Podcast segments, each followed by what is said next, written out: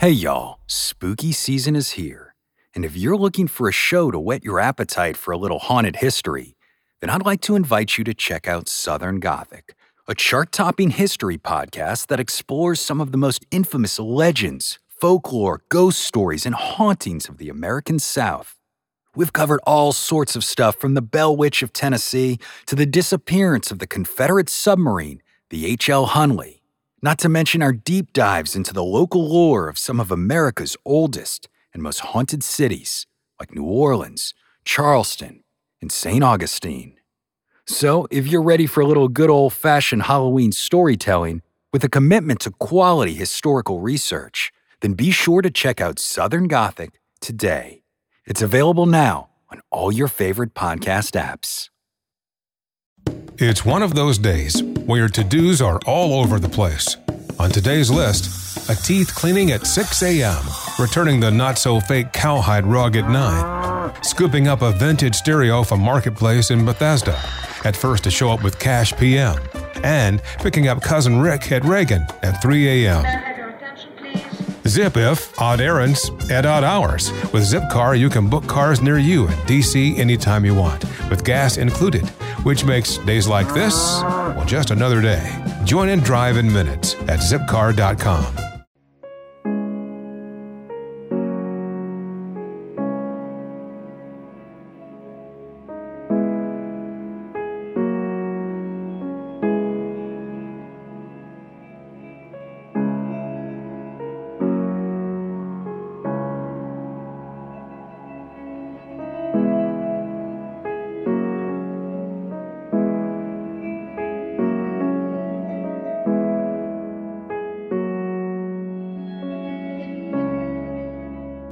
Welcome to another episode, part one of two of Minnesota's most notorious, Where Blood Runs Cold.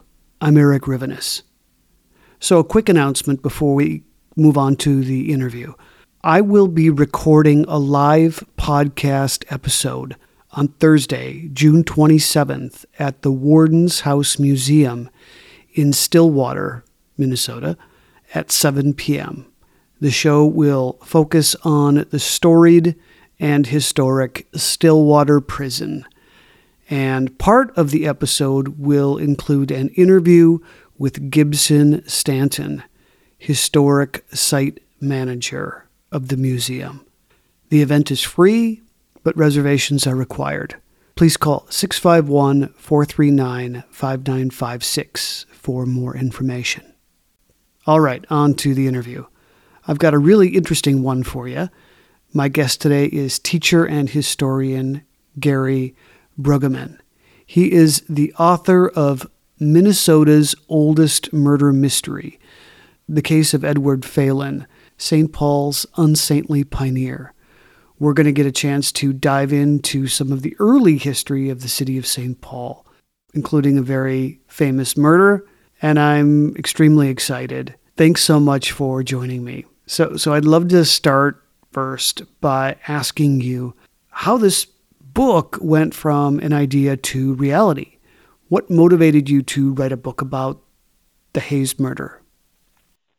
Sure. Uh, first of all, to start off, I've long been involved in St. Paul and Minnesota history, and that goes back to the 70s. Uh, a long time ago, I was doing some teaching at Monroe School in St. Paul, and it was the neighborhood I grew up in. And I found that there's so many interesting historical stories around the neighborhood of West Seventh Street that I could find that the kids really got excited about history by dealing that. So, I that kind of got me involved in researching Minnesota history and so on. Anyway, to make a long story short, I got involved in uh, the community colleges and I started teaching there and I became a specialist in Minnesota and St. Paul history. And so um going back to the 70s and 80s I just read everything I could on St. Paul, but I was particularly uh, attracted to the founding of St. Paul, the pioneer period, uh, the Pig's Eye Parrant period, how St. Paul started. And so in my research, I obviously uncovered the story of the first murder in St. Paul, supposedly by Ed Phalen, killing his partner, John Hayes. And I was interested in it, but I was also frustrated because I had a little bit of information from the book, the old books that were available, but not enough, and there were gaps. Um, but anyway, how I stumbled on this is kind of an accident. Uh, after years of, you know, really just digging into St. Paul history as much as I could, I eventually came to the conclusion that you're never going to solve the murder mystery of of Phalen because the records apparently were lost. Uh, the trial was held in in in uh, Prairie du Chien, and uh, apparently, I later will explain that in the book. Those records were lost, and then in the oh, the first historian of St. Paul, J. Fletcher Williams, he admitted that he the records were lost. That he in, interviewed Henry Sibley, who was one of the first judges of the peace to look look at the case, and Sibley couldn't find the records. So my conclusion was, oh, by 1980, you know, there's just a gap in the record. You're never going to find it out. We're talking about a murder that took place in 1839. So it's just going to be one of these long lasting, unsolvable mysteries. I pretty much left it at that. And what happened in 1994, I was doing this massive project on the founders of Minnesota. Minnesota was created from what we call the Stillwater Convention, where 62 delegates met at Stillwater in August of 1848, and they laid plans for a new territory. And that's how Minnesota Territory was created. Now, we have the list of those 63 delegates. And I wanted to do little biographical profiles about every one of them. That was my goal. So I was re- really digging into that in 1994. Now, interestingly enough, one of the delegates was Ed Phalen, which kind of surprised me. But I wasn't going to research. I already knew as much as there was, I thought, on Phalen. So I was going on other candidate, other delegates that were maybe more important, wanted to find more information. Now, the president of the convention was one of the greatest founding fathers of Minnesota, Joseph R. Brown. And so I started digging into more details on Joseph R. Brown's life, and of course I found out that he left boxes of papers to the Minnesota Historical Society. So I went to the Historical Society, and of course I did all my research there, and I got into the boxes of Joseph R. Brown. Now, there's just so many folders and files in these boxes. I mean, you're just overwhelmed by them. And I just randomly looked through them to see what I'm up against. And I'm not exaggerating. I just happened to pick up one file. And in that file was an old book and I started reading it. The handwriting was kind of strange. It was hard to read a little bit.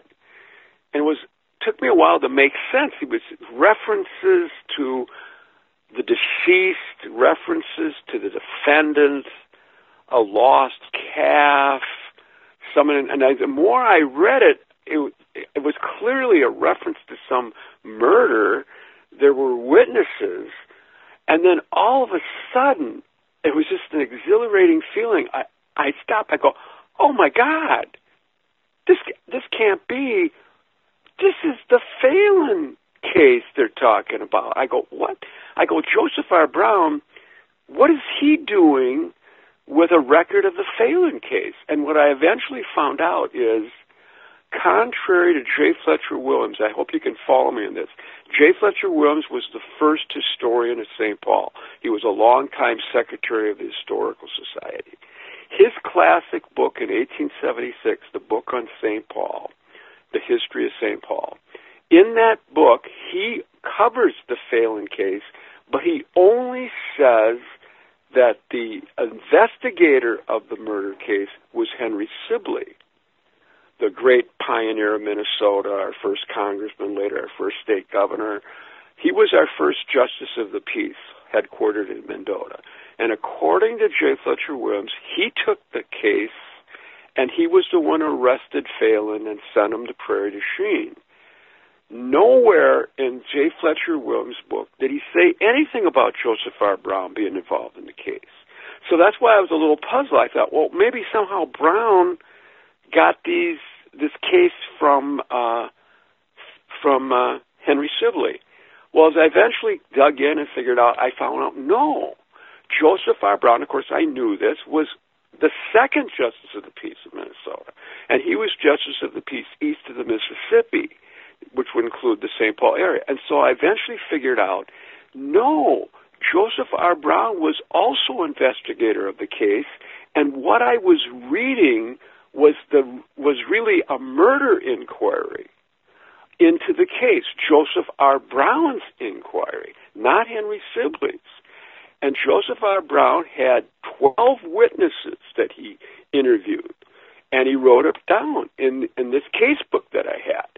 And it was absolutely fascinating to me. I mean, it, it was like I found the Dead Sea Scrolls. I mean, see, the thing is, if you're an old St. Paul historian, and like I said, I had been seriously you know, researching, digging up St. Paul history since the 1970s. Okay. By 1994, although I was still humble because you never know everything, there's so many, it's not impossible to know all about St. Paul history. I had really been dedicated to extensively researching early St. Paul. And I felt I knew most of it.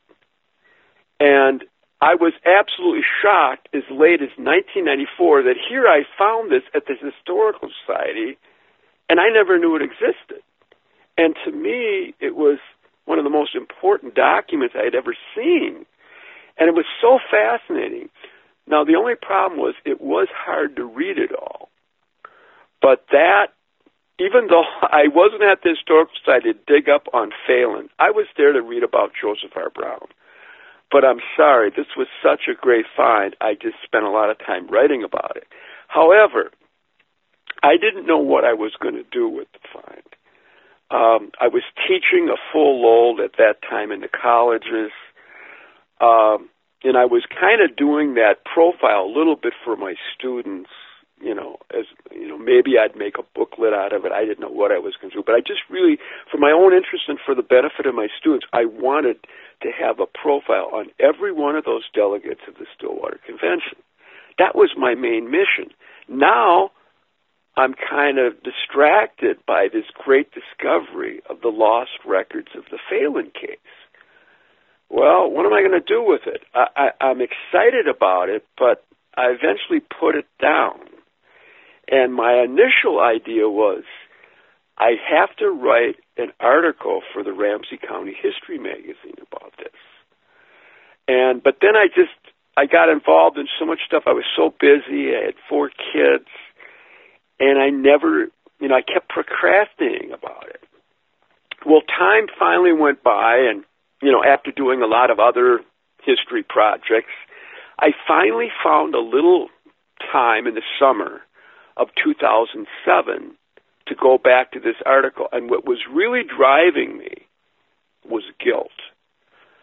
Guilt that here I was sitting on this discovery and I hadn't done anything about it. And I, I was there thinking, you know, hey, I could die. What happens if I die? And, you know, this is just going to stay in my notebook. So I felt motivated that summer to get back and do this article. And so I went back to the historical society, started digging it up. And to make a long story short, and it's as short as I can make it, the more I got into this to try to write the article, the more I realized there's no way you can confine this material to an article. I mean, this thing belongs to be a book. Now, I never set out to write a book. If someone would have asked me, I probably didn't really want to. I had no arrangement with any publisher. I had no money grant. This was just something that developed. But I knew something was moving me. I, I just felt obligated that I got to do this. It's my calling. And part of it was also kind of a weird, almost a spiritual phenomenon because I felt, did I just accidentally happen to find this lost record? Because it was almost like I was destined to find it because of of my unique qualifications. I I really had studied a lot of the early pioneers. So when I was reading that document and there was references to Perry's, there were references to Jarvis, certain names, I knew who they were. And so I could understand what I was reading. Where if someone who wasn't familiar with St. Paul history came across that document, they might not appreciate it as much. So I was almost the perfect person to find that document. And I, I said to myself, well, was was this just an accident, or some force of fate, or the spirit of John Hayes, the dead soldier that supposedly Phalen killed, moving me? I don't know. But through the process of this book, I couldn't help sometimes feeling that there was some weird force moving me. And that's why sometimes I tell people, I'm not sure I wrote this book. I mean, after all, you know, like a work of fiction, that's yours. You own that. But when you're writing history, you know, it's kind of moving you. I mean, you're at you can only deal with what the material is there. And so when I wrote this, sometimes I would get to a point of saying, "What am I doing? You know, is this am I really writing a book and what kind of book? And is it going to mean anything? And sometimes I thought, you know, people are going to think I'm crazy. I don't, I don't know what I have. But as it turned out, I eventually, the more I got into it, the more I decided I can't quit. I, I got to finish this, whatever it is. And as I went along, one of the things, you know, I kept wondering, is this going to be readable? Is this going to be, you know, am I doing it the right way? Because when I wrote this book, I probably broke a lot of rules of writing. Normally, you research all your material and then you start writing. And you already kind of have your conclusions and you weave it together. What I did, partly because I knew a lot of St. Paul history, but what I was doing, going through this long process, I was kind of writing without really knowing where I was going to end up.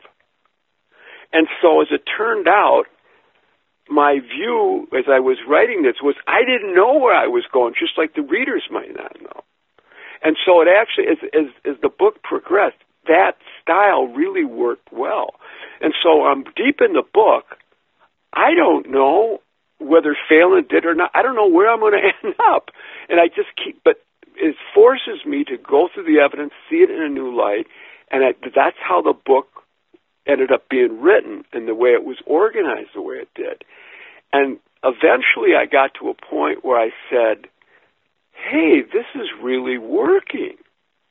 I, I, you know, it's almost like if I thought from the beginning, this is how I'm going to structure it. But no, this just kind of happened. So then I started wondering, hey, wait a minute.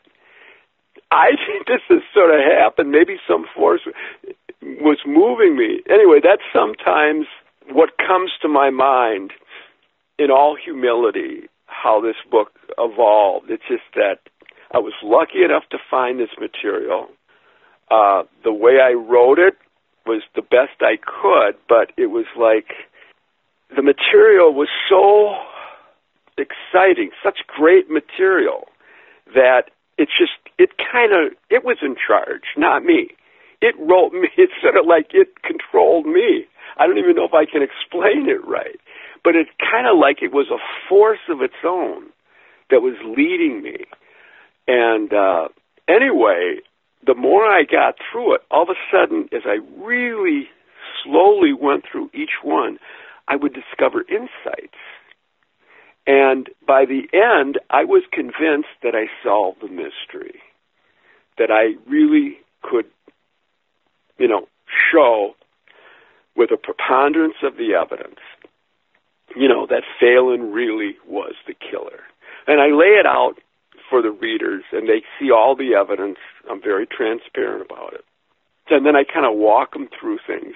And we together, the readers and myself, we look at the evidence and we try to make sense of it, and we eventually come to a logical conclusion. And that's how the book kind of laid out. Interesting. Well, before we get into the murder itself, I'd love it if you could paint a picture for us of very early St. Paul. St. Paul before it was St. Paul, during the, the era of the very first settlements in the area. What did it look like? What was the area called before it was St. Paul?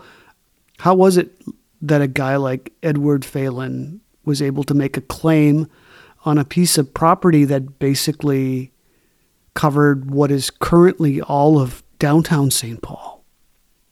Sure. Uh, that's the whole thing. That's see, that's another thing that when I went into this project, I had the background knowledge. I knew St. Paul like the back of my hand. I knew the history. I knew the story of Fort Snelling. I knew American history. So I was uniquely qualified to tackle this subject. But exactly what you said, to put the context in it, you have to understand that where, you know, Minnesota was very far north we were really on the fringe of American society. Uh, east of the Mississippi River, where St. Paul is, that was became American territory after the American Revolution and the Treaty of Paris, 1783. Uh, so that's how far back we go. Then in 1787, the Northwest Ordinance was created, and Minnesota was the northwesternmost part of it, that made that region which included Ohio, Indiana, Illinois, Wisconsin, Michigan, and Minnesota east Mississippi. It made it American territory. So that's how far back we go in time, whereas the land that is now St. Paul was American territory. However, it was wilderness. It was unsurveyed, unsettled. Now, in 1803, Napoleon sells Louisiana, the vast area west of Mississippi, to the United States and Thomas Jefferson. And so west of the Mississippi becomes Louisiana Territory. Now, after the United States was created, you know, eventually Ohio Valley settled and so on. But Minnesota is always in the northwestern fringe. Nothing is really happening. You have rush of settlers across the Appalachian. Kentucky's being settled. Indiana, Ohio. That's the pioneering area. But we're so far north, nothing is happening except the fur trade. We have fur traders. The French started the fur trade in the 1600s. The British take it over. And so you really don't have any town at all in the 1700s, 1800s in what is now Minnesota. It's just the fur trade. And you have two major tribes of Indians, the Dakota, who control the southern part of what is now Minnesota, and the Ojibways in the north. So this is a frontier land, a wilderness, until Zebulon Pike in 1805, after the Louisiana Purchase, he comes to Minnesota. One of his missions was to secure land for a future American fort. So at Pike Island, he buys hundred thousand acres of land from the medi- the mouth of the Saint of the Minnesota River to St. Anthony Falls, and that's basically the core of what is now the Twin Cities. And he bought that land for 60 gallons of liquor, $200 worth of trinkets, and a promise of more money to come. That eventually became uh, $200. So anyway, he buys the land from the Dakota, and that was the basis for building Fort Snelling. However, there was no follow up on the Pike Treaty of 1805 until years later, until after we fought the War of 1812, our second war with the British. So finally, at the end of the War of 1812, President Monroe and Secretary of War John C. Calhoun decide we've got to do follow up on the Pike Treaty. More importantly, we've got to protect our northern frontier, which is, you know, we fought a war with Britain, we lost a lot of battles, so we got to protect our northern frontier. So Calhoun decides he dusts off the the Treaty of Pike, and he said, we got this land. We've got to build our northwestern fort there. So to make a long story short, Calhoun orders troops to go to the place that Pike had bought in 1805 and build an American garrison there. And then he does this order in 1819, and an expedition led by Colonel Leavenworth comes. Eventually, Colonel Snelling takes over and builds the fort that still stands today as Fort Snelling. So that was the beginning. But Fort Snelling was built in the 1820s not to protect the settlers from the Indians. It was really to keep America safe from the British. Because the British were our enemy. Canada was not a sovereign nation. Canada was part of Britain, and we fought two wars with them. So they were the enemy up on our frontier, and so we were the first line of defense if the British attack or if we have a war with them. That was the key purpose. The other purpose was the Indians were loyal to the British. We wanted to stop that. We we wanted them to start trading with us, not with the British. So we were going to keep we're going to be real friendly with the Indians regulate the fur trade, keep the British out, and that was the purpose of Fort Snelling. There wasn't supposed to be any settlers at Fort Snelling at that time. Now, it won't, there will be no settlers there until the federal government buys the land between the Mississippi St. Croix River from the Dakota and Ojibwe in 1837, the 1837 treaties. Once they bought that land, that's, this was uh, signed in September of 1837. The Dakotas sold their little piece of land between the St. Croix and Mississippi, which includes all of St. Paul, for about a million dollars. That meant that now, for the first time in Minnesota history, there's a, there's land where civilians can settle on it. And so that's where you really see the first rush of settlers into Minnesota, long after Fort Snelling was established, beginning in 1837. Now, the soldiers at Fort Snelling, those that were ready to retire, they had an early opportunity to lay claim to some of the best land because by the time the news reaches the rest of the country that the treaty was ratified, they got to come all the way up the Mississippi here. You know, that's a lot of time. But the soldiers were right there. So as soon as they hear the news that's brought up river by steamboat that the land was purchased from the Indians, some of them who uh, retire early will want to make a claim. Now, here's the story with Phalen. Phalen, in early June 1838, his three year service was over. So, most of the soldiers, when their service was over, they left. They were tired of frontier life. But Phalen had been talking with two other Irish soldiers at Fort Snelling, a William Evans and a John Hayes and they were talking about the tremendous potential of the land across the river, this newly open land that now you could legally settle. See, the laws of the United States, and this was laid out in the Northwest Ordinance of 1787. I don't mean to get too detailed, but it is relevant. And those laws were the United States was tired of fighting after the Revolution. They didn't want any Indian wars. And the way Indian wars start is white people start intruding on their land. So ideally, what the United States government wanted was the slow and orderly settling of the West by first having the government send surveys out. And, uh, no, I should say, first, the government should buy the land from the Indians.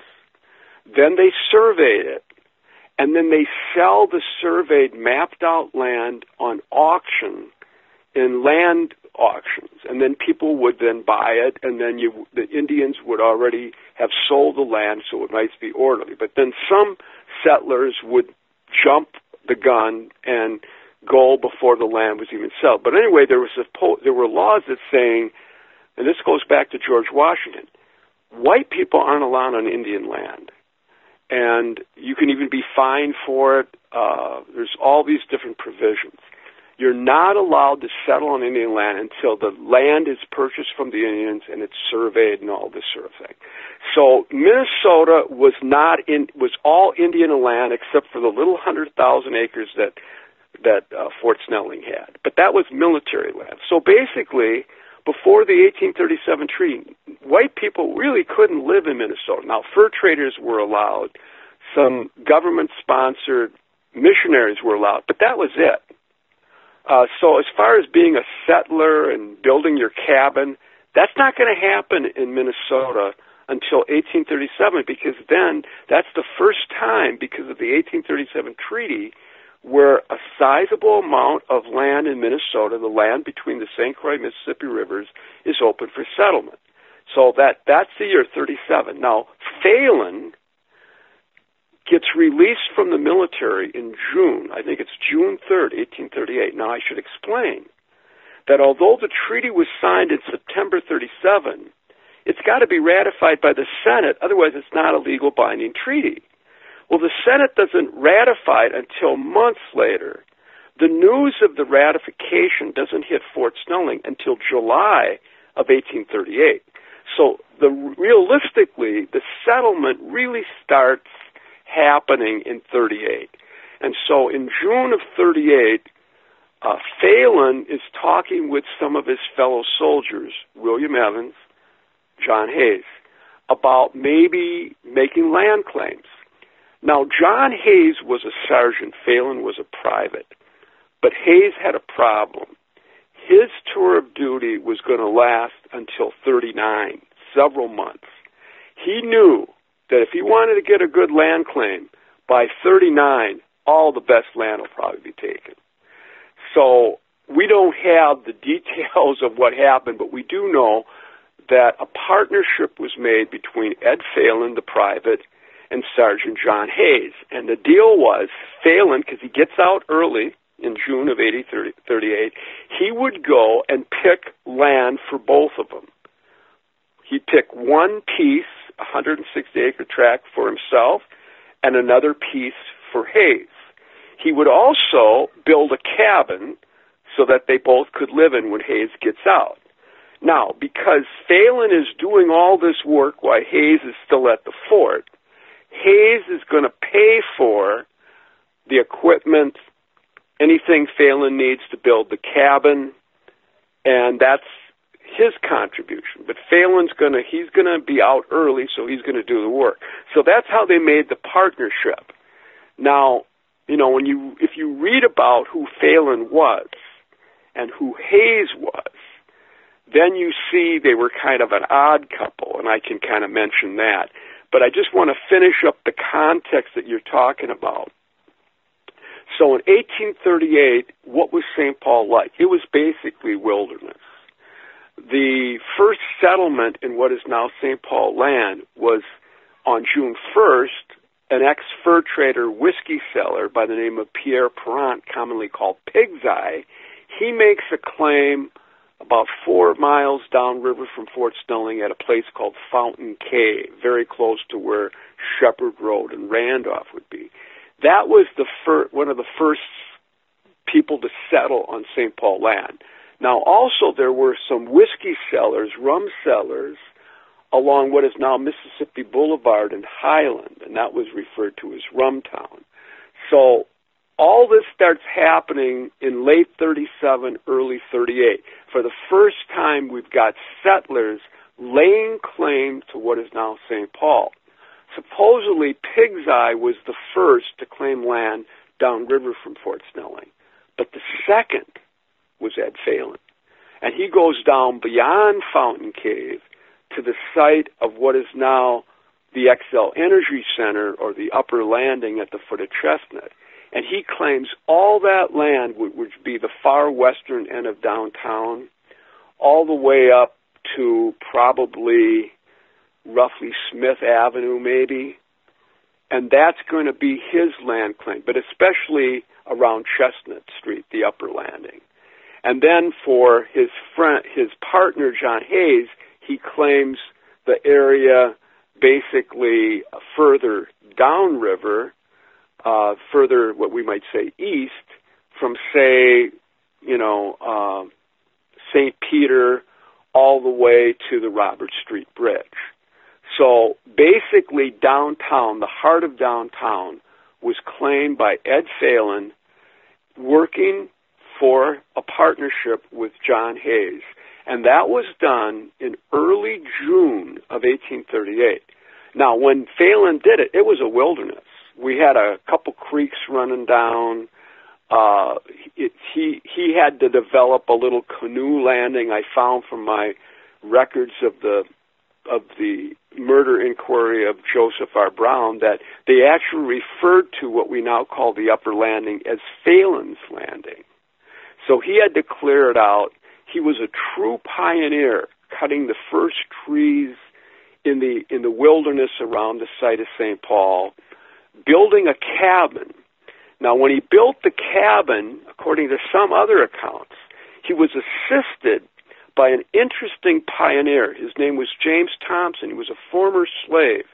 Uh, there were some slaves that were kept illegally at Fort Snelling because Fort Snelling, Minnesota, was really free territory, but not everybody followed the law. So James Thompson was a slave. He was uh, a Methodist missionary named Alfred Brunson bought his freedom, and so he worked with a, a Methodist missionary at Red Rock, which would be where Newport is. But he also, you know, hung around the Phalen area where Phalen was living, and he helped Phalen build his cabin. Uh, but Phalen, when he built the cabin, he lived alone, and the only nearest neighbor he had at that time in 38 was upriver Pig's Eye at Fountain Cave, and then way downriver at top of Dayton's Bluff was William Evans, who was a bachelor, and he built a cabin there.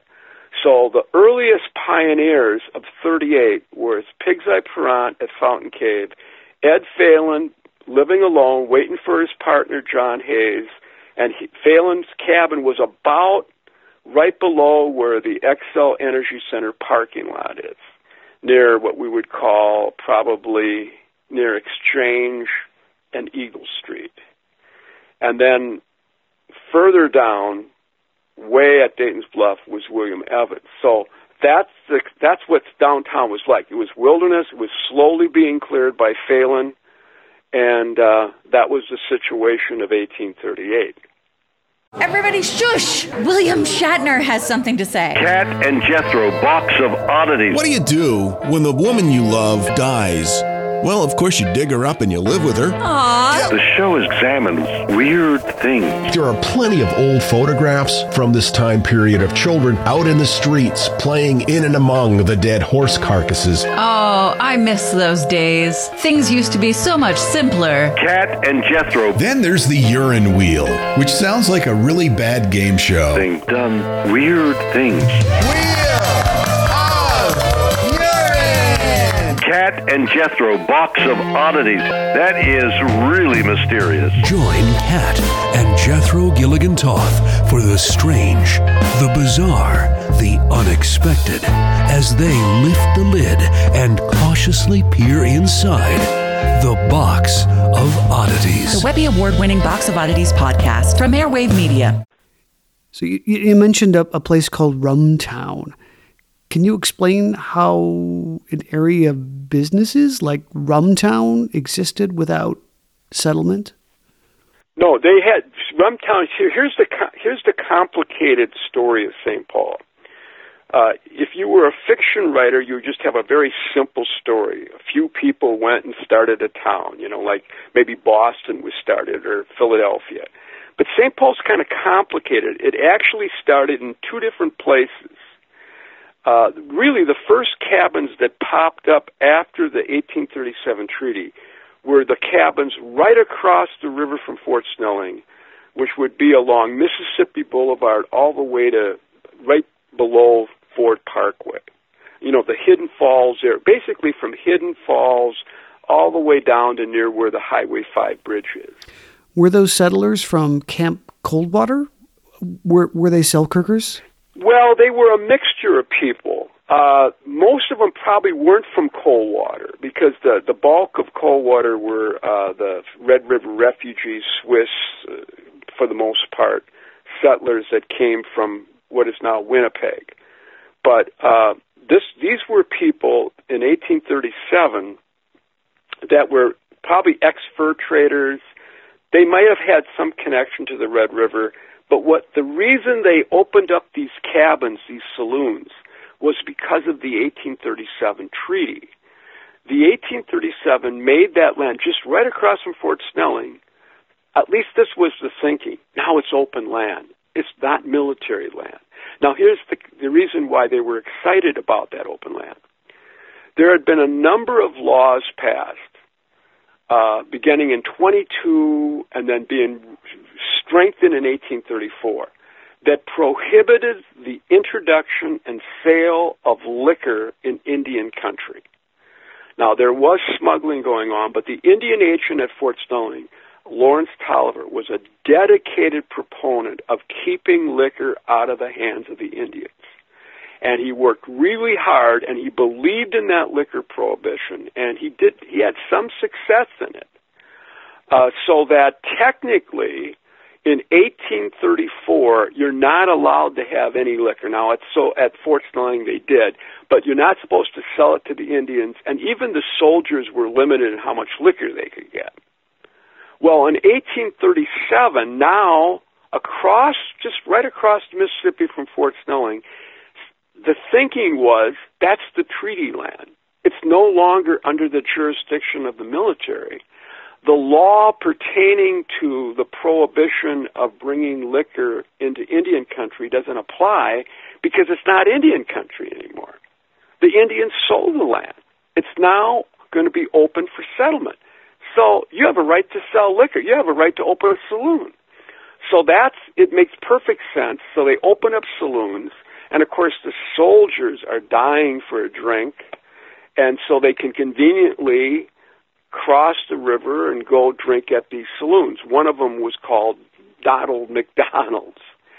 And of course, as time went on, the commanding officer, Joseph Plympton, got irritated by the fact that right in the shadow of Fort Snelling, they're defying the liquor prohibition. They're selling liquor, selling it to the Indians, selling it to the soldiers. Soldiers are getting drunk. Discipline is breaking down. So you can understand why Major Joseph Plympton, the commanding officer, does not like Rumtown, thinks it's a terrible outrage, and uh, the same with with uh, the Indian agent. Now here's uh, the the story. Even though when Rumtown was built, those people thought that they were in they were part of open territory for settlement. The commanding officer at Fort Snelling felt, no, that is actually part of the reservation. But the problem was they never mapped out the exact borders of Fort Snelling. Pike in his treaty of 1805 was really vague about it. You know, he wasn't a lawyer or a surveyor, and so the language of the Pike Treaty is really confusing he supposedly bought nine miles from the mouth of the St. Peter to St. Anthony Falls.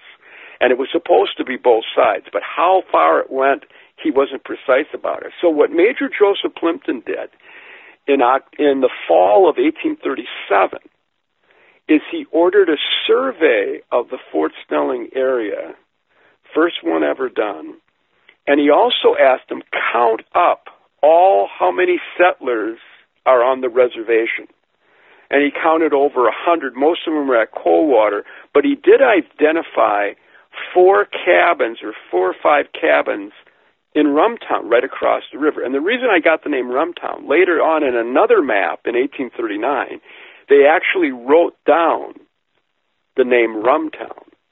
And so we have references to Rumtown, but right from the beginning of the start of so-called Rumtown, they were getting in pro they were getting in conflict with the commanding officer and the Indian agent. They didn't like it.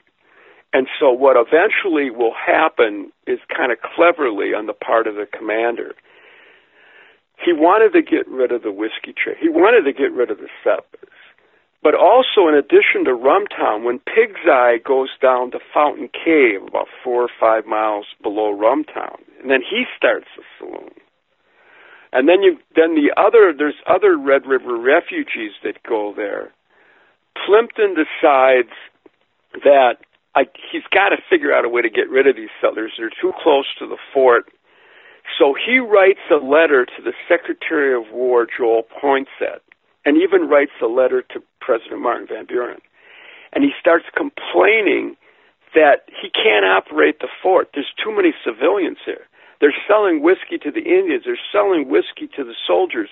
They're taking up all the land. They're, uh, it's a real problem. And so we asked permission can I draw up once and for all a reservation, a bigger reservation? And eventually, what both the president and the secretary of war say, go ahead. You draw up, show us, show us on a map how much land you think you need. So in 1839, Plympton orders a drawing up of a reservation, and it's huge. It's five miles round. It goes all the way on the east side of the Mississippi, about where Marshall Street would be and it goes all the way down, and then it goes downriver as far as almost Chestnut Street. All that big hunk of territory, Highland Park, a good part of the west end of St. Paul, was now going to be Fort Snelling Military Reservation.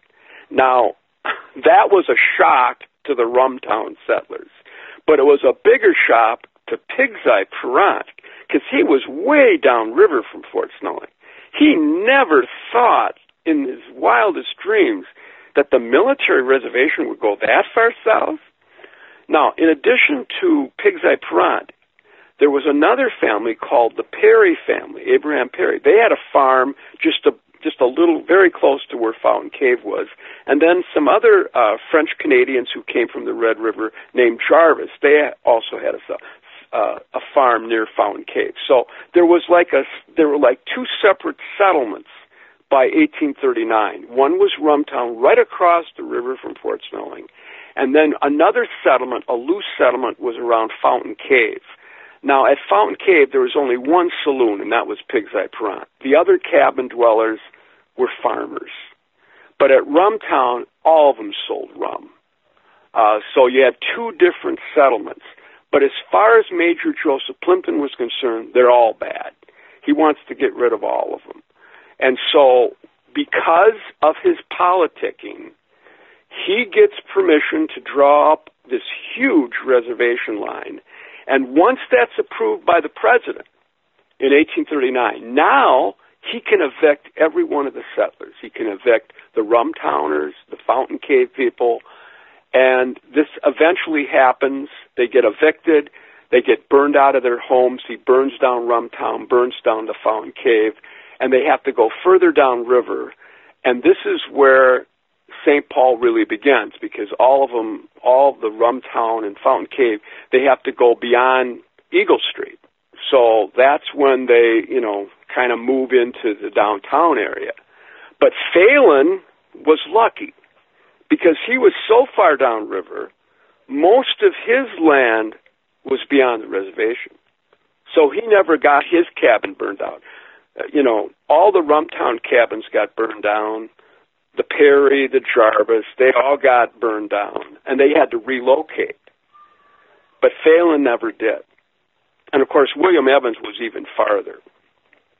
So that was the situation in, uh, you know, 1839. And of course, it's kind of complicated, but it's very important to know that. Otherwise, it, the whole stories don't make sense. Pig's Eye Parrant, one of the more colorful characters in Minnesota history. He, he operated out of Fountain Cave, which was a cave on the Mississippi River. How would that have been burned out? Yeah, no, I'm talking about he had a little shanty there. And uh, the cave, yeah, the cave was a mysterious, fascinating landmark. It was first really reported in 1817 by the explorer Stephen Long, Major Stephen Long, a topographical engineer, who came up river to kind of re-examine the Pike site right before Fort Snelling was built. And on his way, he stumbled upon Fountain Cave, and he was fascinated with it. And he and his men lit torches. They went all the way back, and they got so far back their torches ran out, and they got scared. They couldn't get to the end. He later went back to the cave again and still couldn't find the end of it. Well, other explorers would visit the cave, and they never found the end of it either. And so supposedly it was this mysterious, long, long, winding cave. And of course, one of the problems was, you know, it was a creek. There was a creek coming out of it. And in the opening, it was a wide opening. But as you got deeper and deeper in the cave, you had to walk in the water. So you had to wade through the cold stream, and that had to be kind of scary. So that's how you explored the cave. That's why no one found the end of it. Now, that was Fountain Cave, and Pig's Eye Parrant settled there on June 1st, 1838, and he built a little shanty next to it. And the story was he used to hide his liquor back in the cave. Because, see, with Pig's Eye Parrant, he was first reported in Minnesota around 1830, and he was always uh, selling whiskey. He was associated with Alex Bailly. I don't want to get too many names here, but Alex Bailly was the head of the American Fur Company in Minnesota. He was the predecessor of Henry Sibley. And he lost his license when he got caught smuggling liquor, bringing up a keel boat with liquor, breaking the 1832 1834 liquor prohibition, got caught red handed. And one of the men on the boat with Bailly was Pig's Eye Parrant. Parrant was working for him. Uh, but anyway, Bailly loses his license, and that's why Henry Sibley came in to replace him as the regional head of the American Fur Company at Mendota. But that's where we can find some stuff about Parrant. He's working with Bailly. He's always connected with liquor smuggling, whatever. But there's a reference to the Indian Agent's Journal, Taliaferro's Journal, that references that he got a report that Pig's Eye was illegal illegally trading with the Indians without a license and selling them liquor. And uh, Taliaferro said if he catches him, he's going to send him to prison to Prairie du Chien. So Parrant, right before the treaty, was living in the shadows. He was supposed to be banished from the territory. He didn't have a license. He was not permitted to trade, yet he was supposedly selling liquor. If he got caught, he would be arrested. So he was kind of this illegal trader. Well, once the land opens up across the river, he feels safe to go down the Fountain Cave. He believed Taliaferro and the military authorities can't touch him because he's not on Indian land. He's on the land that was purchased by the federal government from the Dakota. So he's kind of hiding out. However, there's one account that says if the soldiers ever go down and try to catch him with liquor, he's still not supposed to sell it to the Indians. He can hide it in the cave and they'll never find it. Well, that's where Pig's Eye Parrant is. Now, obviously, of all the different settlers on the East Bank, Parrant is one of the most notorious. And, you know, Major Plympton Taliaferro would love to get rid of him. And so one of the things that happens as a result – of Major Plympton making this big reservation, with one stroke, he can get rid of Pig's Eye, he can get rid of Rumtown, get them all out of there, get them far away from the fort, and Major Plympton's going to be a lot happier. And there's another theory is that Plympton was also getting interested in some land claims for himself, so he wanted to get rid of the competition. But that's how Pig's Eye Parrant ended up at Fountain Cave. And he was a very distinctive looking character, too, right? Yeah, well, unfortunately, we have no picture or painting of him, but we do have a nice written description of him that was provided by J. Fletcher Williams. They said, you know, it said that he had supposedly one other source said that he had gotten a knife fight when he was a voyager, and so he just had a little slit coming out of one eye, and the other eye was big, marble hued. And some people believe that the big eye that popped out was why it was called pig's eye, but actually it was the cut eye where he just had a little slit coming out that looked like a pig's eye. Pig's eyes, pigs have very narrow eyes. So that's why he was called Pig's Eye. And he didn't like the name, but that was his popular name. He could not read or write English. I mean, he might speak a little English, but he, had, he was illiterate. The couple documents we have of him, he signs his name with an X. So he was a low class ex voyager whiskey peddler. And, uh, you know, I wish we had more information about him. I, I in, in the book I'm writing now, I've done even more research. We actually know more about Pig's Eye Parrant than we do most people of his class. Most of the fur traders, the that weren't educated, they don't leave records. They don't write mem- memoirs. They don't write letters. They don't. They don't write. So how do we have much records of them? So we're actually lucky that we do know what we do know about Parrant, and the reason we do is he he definitely played a key role in the founding of St. Paul, and he's a colorful character, and uh, people wrote about him. Do you think he was making the whiskey himself, or was he getting it shipped up? Well, where they got the whiskey is they got it. Usually, the American Fur would ship it up from St. Louis uh, there are also some whiskey coming in by way of the north, by Lake Superior. Um, supposedly, Pig's Eye would doctor his whiskey. He'd take a keg, and before he sold it to the Indians, he'd fill it up with Mississippi River water. Supposedly, threw a little tobacco in there so he could stretch it out more. Uh, and supposedly, that's what he was known for, doctoring his whiskey. Um, now, exactly you know, uh, once you have the land open for settlement, the prohibition against liquor doesn't apply. So you can start bringing liquor up. And matter of fact, one of the first steamboats that stops at what is, you know, what the St. Paul area, it stopped to drop whiskey, uh, whiskey off to Pig's Eye Parrant. So, I mean, like if you look where Fountain Cave is, Randolph and Shepard Road, that's several miles away from Fort Snelling. I mean, Fort Snelling is not even going to know what's happening. But you could argue that it was totally legal to bring whiskey to like Ed Phalen or Pierre Parrant on the east side of the river because that's not Indian country. Now, it's illegal if you were on the other side and you brought liquor, that's breaking the law. But technically speaking, where St. Paul is located, as of the 1837 treaty, that is no longer Indian land. So the 1832-34, actually going back to 1802, all those federal laws that prohibited, intro, this is the word they use, introducing intoxicating beverages or ardent spirits, as they referred, or selling it, those were federal laws. And fur traders fought them. There was a lot of they weren't always enforced, but they were laws. They don't apply after 18, you know, after the treaty was ratified. And so, when St. Paul began in 38, uh, the argument on of the pioneers there was those liquor laws don't apply to us, and that was Pierre Pig's Eye thinking. But then, like I said, Taliaferro, I mean, I should say Major Plympton, the commander of Fort Snelling, was very clever. He expanded the boundaries of Fort Snelling all downriver beyond Fountain Cave. So now Big Eye is no longer on open territory. He's on military land.